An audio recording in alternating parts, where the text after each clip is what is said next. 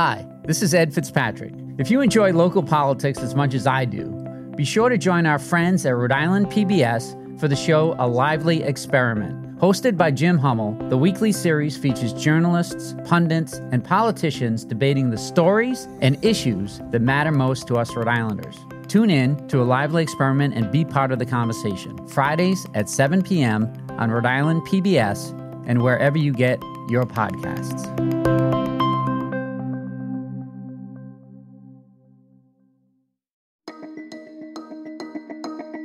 From the Boston Globe, this is Rhode Island Report.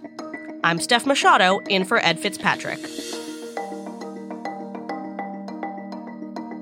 Welcome back to the podcast where we bring you big conversations from our very small state.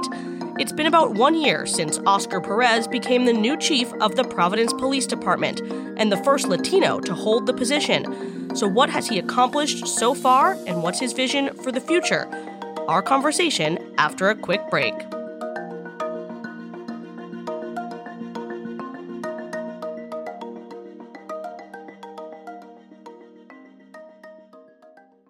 When you want to go beyond the headlines, let me recommend Rhode Island PBS Weekly. Rhode Island PBS Weekly is an award winning news magazine broadcast that gives you the full story, powered by investigative journalism and narrative storytelling. New episodes of Rhode Island PBS Weekly drop Sundays at 7:30 p.m. on Rhode Island PBS. Watch past episodes at ripbs.org slash weekly. That's ripbs.org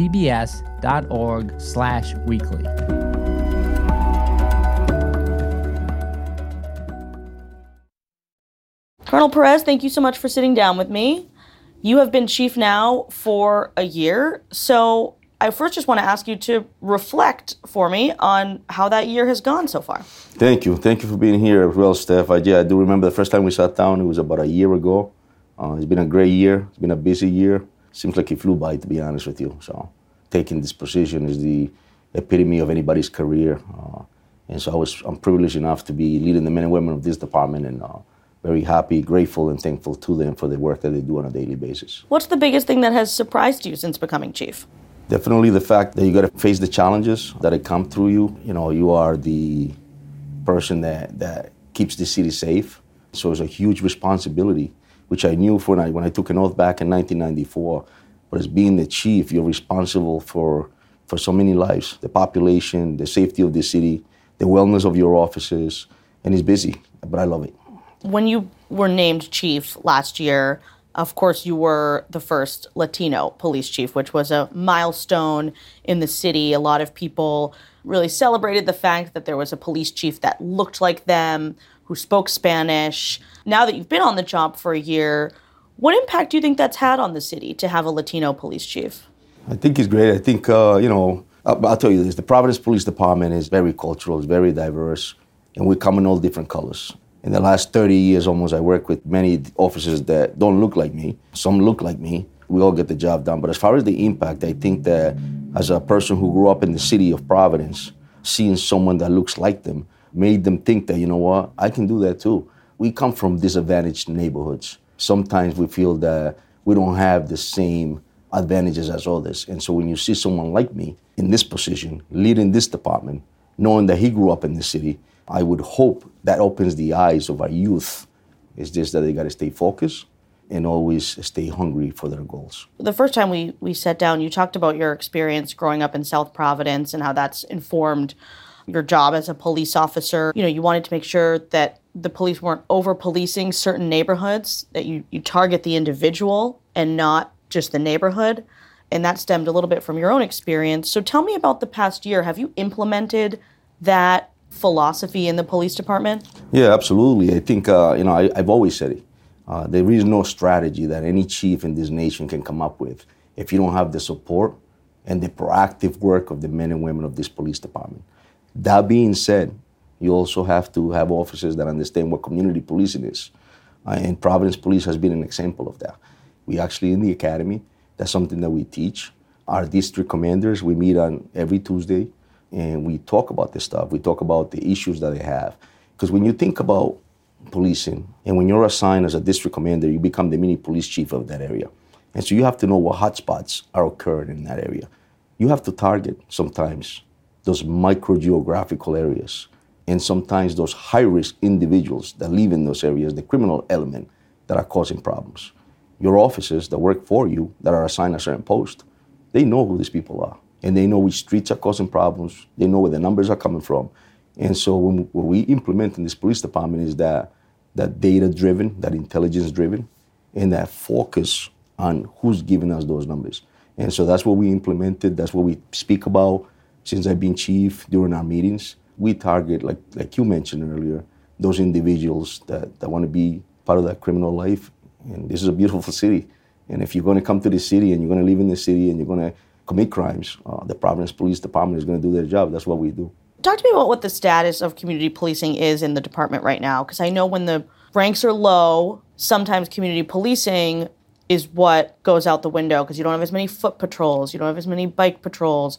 Maybe the district commanders are covering multiple districts each. What is the current status of this community policing program in the department? It's still in effect. That's the mentality of the Providence Police Department. Like I said earlier, we're a model example. And I'm proud to say that the men and women of this department truly believe in that. And it's not just walking on your beat. It's not just, you know, like you mentioned, you know, all these extra luxuries that I always call to have extra officers. But it's the fact that you have an officer who truly believes in mentoring somebody, adopting a school. That's on his post or her post. They go meet the principals. They come in and speak to the kids in the schools. They write a post. They interact in the summer with the kids that are playing outside in the streets, even though they're in a police car. That's what community police is about, working with different nonprofits. The lieutenants themselves, knowing that they need to be part of certain boards in the city, working closely with Family Services, Providence Center, and the different partnerships that we have throughout. Different organizations, different communities. We work with the Muslim community, with the Jewish community. We work with the Latino community, the African American community. When you are a police department in a city like Providence, every officer has the mentality that they need to integrate themselves for so many reasons for community policing as well as legitimizing the department and building trust and relationships in the community. That's why, in my idea, what community policing is about. So it's sort of a mindset. But what about the resources that you're putting into it? How many district commanders do you have at this point? So we have five district commanders, and we have two. For how many districts? For nine. Nine. And so some districts are combined. So yeah, we are we are short. Uh, we were short last year. We're doing a lot with less. One of my goals is to be able to increase the numbers in the department and that's what we're striving to do right now. I want to talk about the sort of state of crime mm-hmm. here in Providence as we head into the new year. Shootings and homicides were both up in 2023 compared to the year before. We had seen a big drop in shootings in 2022. 44 people were shot in 2022. It has trended back upward. 54 people shot in 2023. Why do you think that went up? And is that the start of an upward trend? So let me tell you this violent crime in, in the city has is trending down. Overall violent crime. We talk about robberies, shootings, homicides, rapes, trending down for years. So when you look at 14 homicides, one is too many. Definitely we were higher this year than last year, but we were still below the average reported yearly since 2010, which is the average number was 15. So we were definitely lower than other years past. Last year was definitely something different. Yeah, we were in the single digits. In 2022, Correct. there were nine homicides. I think the last time we saw that was like 50, 50 years ago. And so, to your point, I think that what causes homicides? And so, when we look at that data, right, we look at how, do, how does it occur? Um, it's a lot of firearms out there. 86% of the homicides, a firearm was used, and 87% of the victims were males between the ages of 18 and 30 of color. So, there's young men in our city that are getting killed and they're the ones that are carrying the guns. And it's unfortunate. As a person of color who grew up in the city, it's sad to see that. And so that's what causes it. And many of the homicides that happened last year, 10 of them were clear domestics, incidents, arguments. For me to sit here and tell you I'm going to prevent every homicide that occurs is impossible. But we can mitigate a lot of that stuff by diff- having different tactics, identifying those individuals that I, I mentioned earlier that are the, part of the criminal element in the city. And so that's what we do. Proactive policing is what helps us sort of keep this city safe. And in the past few years, I'll tell you, we, we have seized 312 guns, the most we have seized since 2010. It was always in the hundreds. In 2022, it spiked up, and the most is 312 guns. That tells me that the men and women of this department are working. This year alone, past year when I was, we were chief, we were seizing guns left and right. And another thing that we would never tell, because there's no statistical data, is how many murders we prevented from those arrests that were made. It's impossible. How many aggravated assaults we prevented from the proactive work of the men and women in the department? We know for a fact that every time we seize a gun in the city or we arrest someone with any type of weapon, is going to prevent another incident from happening. And I'll tell you that the men and women are doing that on a daily basis. Yeah, I looked at the gun seizure statistics, and that number just keeps going up every single year. The Providence police are seizing more guns. So, is that because there are more guns on the street to find, or because you've allocated more resources to go find them? It's a combination of both. I, again, proactive work of policing is needed with any police department. In the Providence Police Department, men and women are doing just that. So that's definitely, without a doubt, it's making an impact on the gun seized. We also implemented some initiatives, crime reductions in certain neighborhoods, certain hotspots. It's helped out. But without a doubt, there's more guns on the street. And we saw that right in 2020 during the pandemic. People were isolated socially, bought guns because they were scared. And so we saw a lot more firearms. Ghost guns came into play. 14% of the gun seizure are ghost guns in that data they just 14% of the 312 guns seized were ghost Cor- guns. correct. And so there's a lot of guns out there and you're right yeah there's a lot of guns there's a lot of firearms but i'm grateful and thankful for the work that the men and women in this department do to make sure that that number is up because we season them and also to keep the city safe so. I also was surprised when i looked at the property crime statistics. There was a big drop in property crime last year. Why is that it's great. Again, it's a proactive work of the men and women of the Providence Police Department, good detective work as well. We got an outstanding detective division. Last year alone, we, we implemented this digital intelligence unit. They're able to use intelligence, social media, phones, things of that nature to investigate further. The district commanders, every Tuesday we meet, we identify certain issues that are happening in their districts, and they actually either put extra personnel there, pay attention to what is going on. And so, yeah, property crime is down. Our burglaries are down our motor vehicles, stolen motor vehicles are down. And so it's huge. I mean, I think uh, burglaries were down 13%.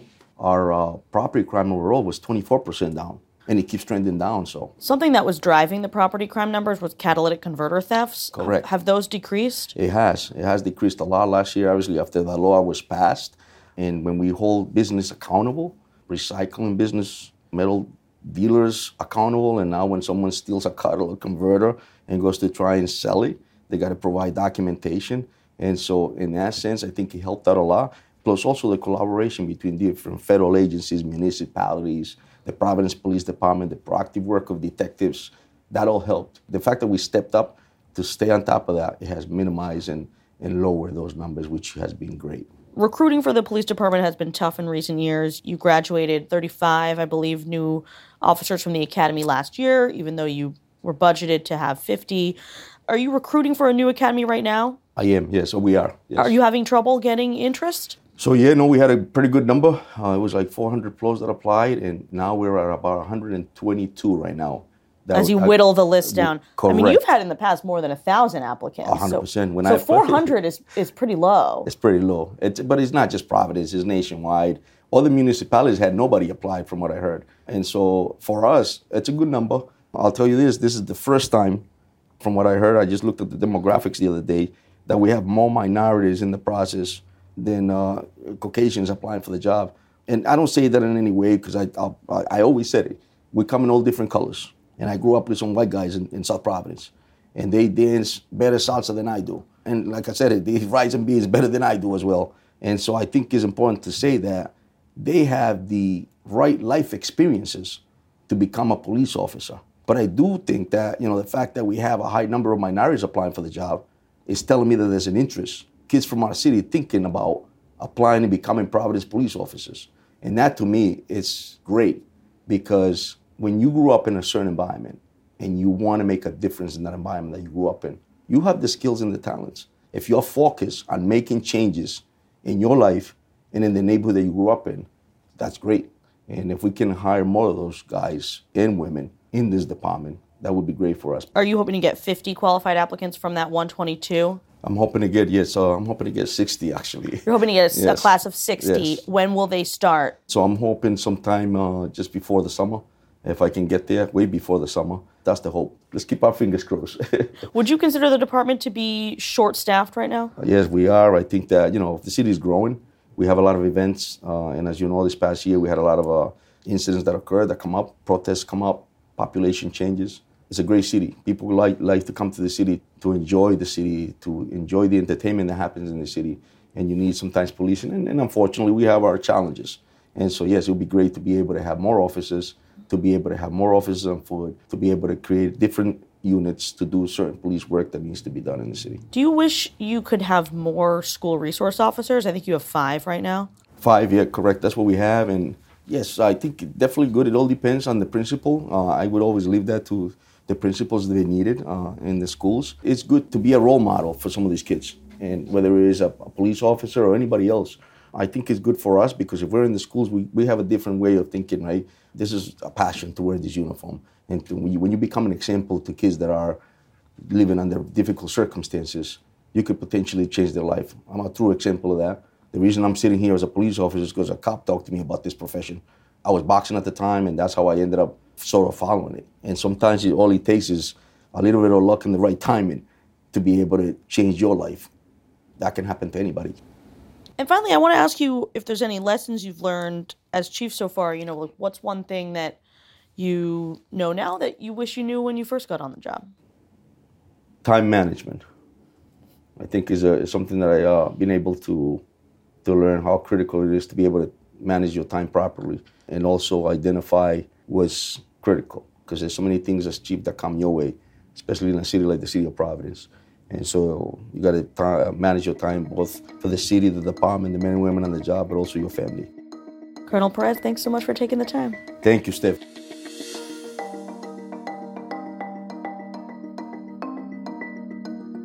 Can watch a version of this interview with Colonel Perez on Rhode Island PBS Weekly at ripbs.org/weekly.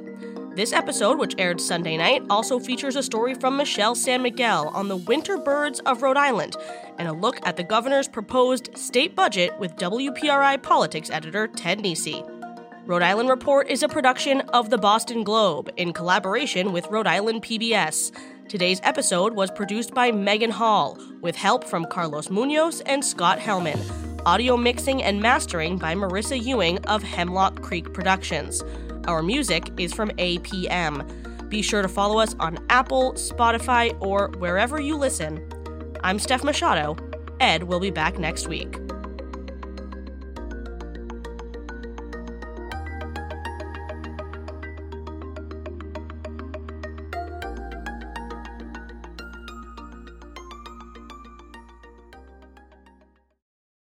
Looking to binge watch all your favorite PBS shows? You need Rhode Island PBS Passport, Masterpiece, Antiques Roadshow, Rhode Island PBS Weekly, and many more. Watch them all anytime and from any streaming device. Learn more about this member benefit at ripbs.org slash passport. That's ripbs.org slash passport.